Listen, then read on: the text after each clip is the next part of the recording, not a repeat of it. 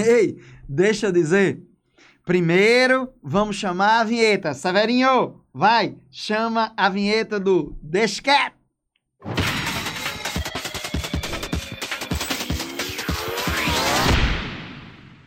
Deixa eu falar. Sabe o que é armadilha de viagem? É a história de hoje do podcast do Deixa Quieto. Mas antes de começar, eu tenho que falar dos apoios, né? Pelo menos é quem tá me valorizando agora. Então, se liga aí no Frango no Pote e na RAF.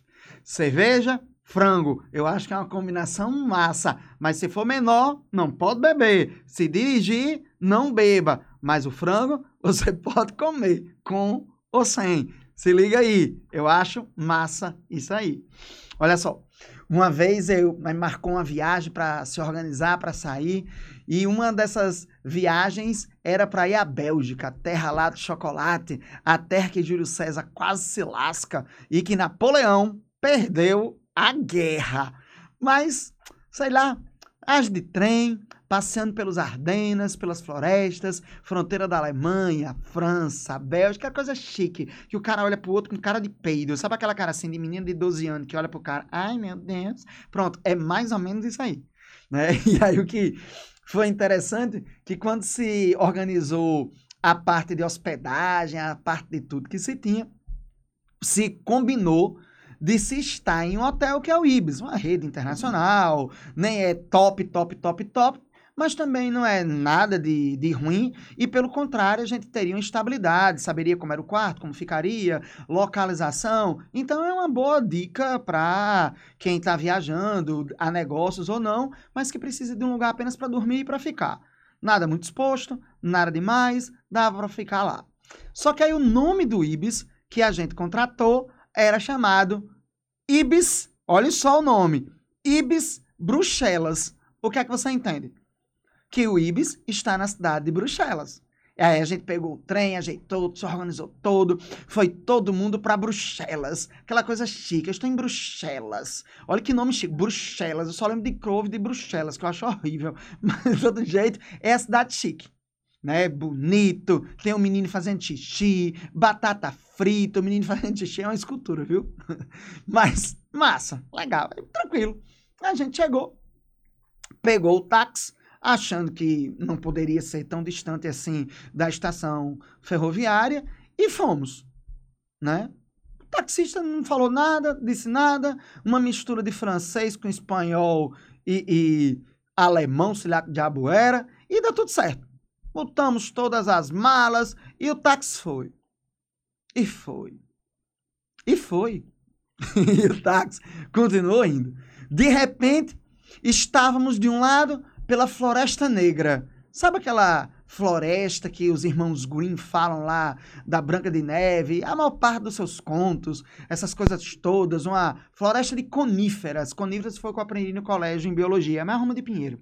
Não tem diferença nenhuma. Chama de floresta negra porque os pinheiros são tão juntos que você, quando entra nela, fica escuro o tempo inteiro, não tem iluminação. Na história, é onde Otávio Augusto perdeu duas legiões inteiras atacadas pelos povos germânicos que estavam resistindo à invasão, à, à invasão francesa.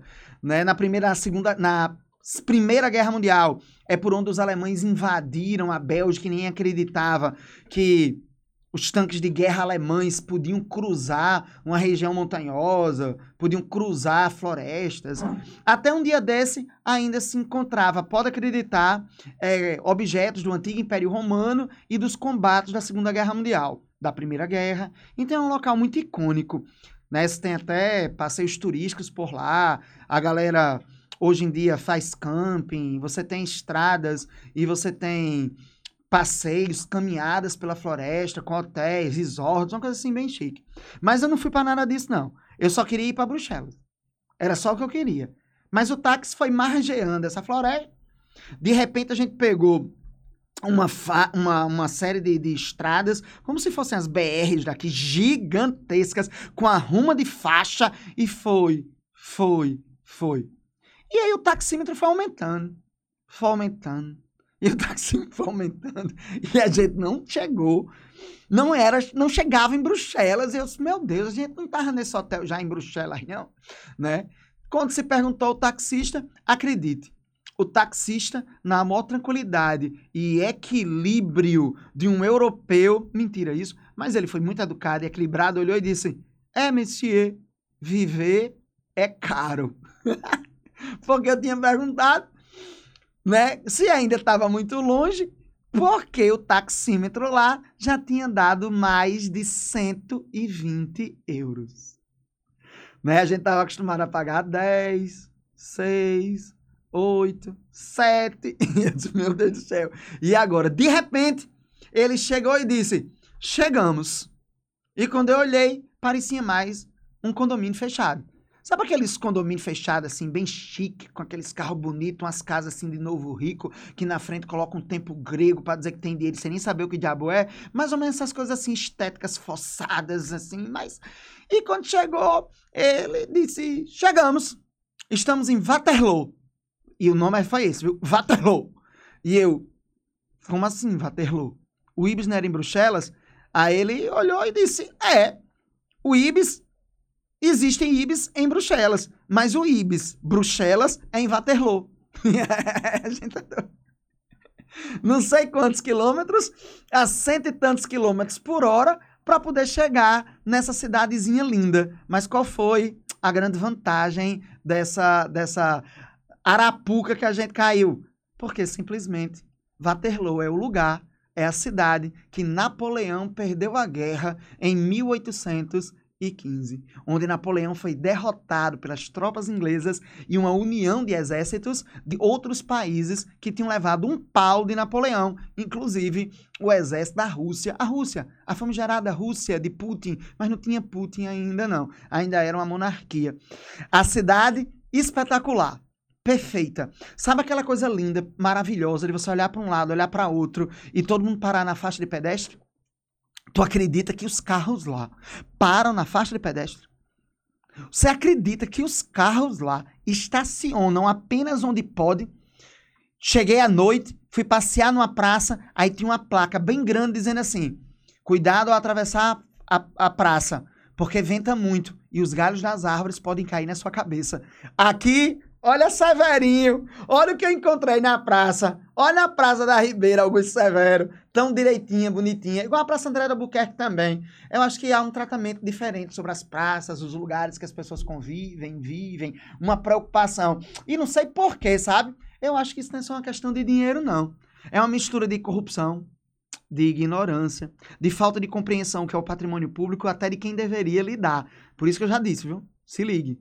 Se você paga alguém para fazer um serviço e esse alguém não faz o serviço, ou você vai fazer o serviço, ou você vai mudar quem está sendo pago para fazer. Não é óbvio, não. Se a gente faz isso na nossa casa, se a gente faz isso no carro, se a gente faz isso em todos os serviços, por que, que a gente não faz no serviço público? Eu não entendi. Mas lá funcionava. Achei massa. Tem um bocado de história para contar desses poucos dias que eu fiquei em Waterloo. Primeiro que eu tive que ir no campo de batalha para ver o lugar que Napoleão foi derrotado. Tinha que ir. Depois, um lugar massa. Entrei no supermercado. Eu adoro ir supermercado. Ir pro supermercado é a maior diversão que tem na face da terra. Você olha os produtos, você... só que não dá para comprar mais nada, né? Que é uma bandeja de ovo, tava 13 conto, agora tá 18. Jura você, de 13 para 18.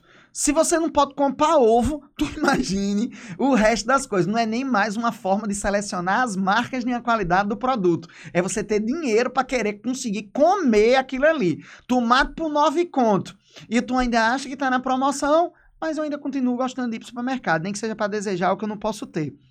É porque desejo só vem do que a gente não tem, né? Mas eu nem tenho, nem posso ter. Mas não tem não. Quando o podcast. Tem nada não. Quando o podcast ficar bem famoso, eu só vou olhar com cara de peito pro povo e digo.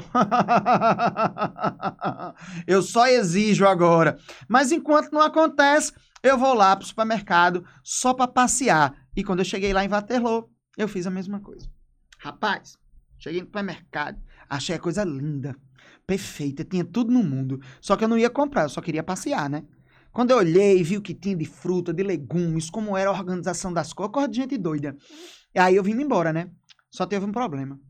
Quando a gente veio embora, quando eu vim embora, não tinha por onde sair. É uma lógica. Eles entendem que a partir do momento que você vai a um supermercado, você vai porque você precisa de algum produto. E ele não concebe a ideia dele não ter aquele produto. Até porque eu vi um milhão de marcas diferentes da mesma coisa. Eu nunca fiquei tão assim, eita, dá para comprar tudo isso. Sabe aquela mentalidade capitalista, consumista, que você descarrega suas frustrações? Mas eu não comprei, mas também não tinha para onde sair. Fiquei com vergonha de dizer que estava só dando uma volta no supermercado e alguém me mandar me internar. E seria difícil eu sair da Bélgica para o Brasil como doido. E aí, o que foi que eu fiz? Fui ali, comprei uma ruma de biloca. Biloca, eu até tenho hoje as bilocas, são lindas e maravilhosas, são espelhadas. As bilocas mais lindas do mundo que eu já vi. Só que eu já era velho, não dava pra ficar brincando de biloca no meio da rua, feito um doido, né? E aí eu guardei todas as bilocas e comprei dois chocolates. Cheguei na fila, que tava pequena, só tinha duas pessoas na minha frente, com dois carrinhos. E eu com as bilocas e o chocolate na minha mão, tudo limpo, perfeito, maravilhoso. E fiquei na fila. Não era para ficar, não? Mas, rapaz, quando a primeira pessoa que tava já passando as contas no caixa me viu segurando os chocolates e as bilocas. Me pediu desculpa em inglês, francês e italiano. Deu até escorregadinha em espanhol, porque ele olhou pra minha cara e disse assim: Esse daqui é latim, lá das terras dos trópicos. E disse: Por favor, o senhor pode passar. E pediu tanta desculpa, só que eu não queria passar. Eu queria continuar na fila, porque eu tava curiando as compras da senhorinha que tava na minha frente. Acredite. Mas criou um mal-estar entre a senhorinha, a pessoa e o caixa, porque eu tinha que passar simplesmente pelo fato de eu estar com poucas compras na minha mão e eu tinha que passar e tinha que passar o mais rápido possível. E aí eu passei. Essa é uma das histórias que aconteceu em Waterloo. Tem outras, mas eu vou contar mais uma. Aguenta a mão aí. Quando veio-se embora, vamos voltar de trem, não vamos voltar de táxi, o que era óbvio, né? E aí eu cheguei na estação de trem que não tinha ninguém. Só era eu e a estação. Não tinha ninguém nem para pegar o bilhete. Mas a questão não era essa. Tem outras histórias para contar sobre essas impressões. Mas uma coisa que me chocou é que na parede dessa estação ferroviária tinha foto de mais de 20 crianças. O cartaz dizia que todas elas tinham desaparecido entre os anos 80 e os anos 90. E quase o microfone cai para quem tá vendo. Não tô nem aí. É improvisado mesmo, sai na hora. Não tem nem edição esse negócio. E aí tinha a foto dessas crianças e do lado havia a foto de como elas deveriam ser na fase adulta, que seria aquele momento que eu estava vendo. Me deu uma angústia muito grande, me deu uma, uma situação assim, porra, e os pais dessas crianças? O que aconteceu com essas crianças? Coisa de historiador. A gente já olhei, eu já olhei aquelas imagens, olhei as fotografias das crianças e já fiz essa reflexão. Será que isso só acontece na Bélgica? Será que só acontece na Europa? Aqui em Natal eu nunca vi. No Brasil eu nunca vi. E olha que eu já andei um bocado pelas terras brasileiras, viu? Será que nós não temos desaparecidos? O que será que acontece com essas crianças que desaparecem? Como será que as famílias lidam? O que aconteceu com elas? Como aconteceu? E isso, tudo isso me chocou muito. Eu voltei de trem pela floresta dos Ardenas, pensando sobre as crianças e sobre a furada da terra que Napoleão perdeu a guerra. Deixa quieto.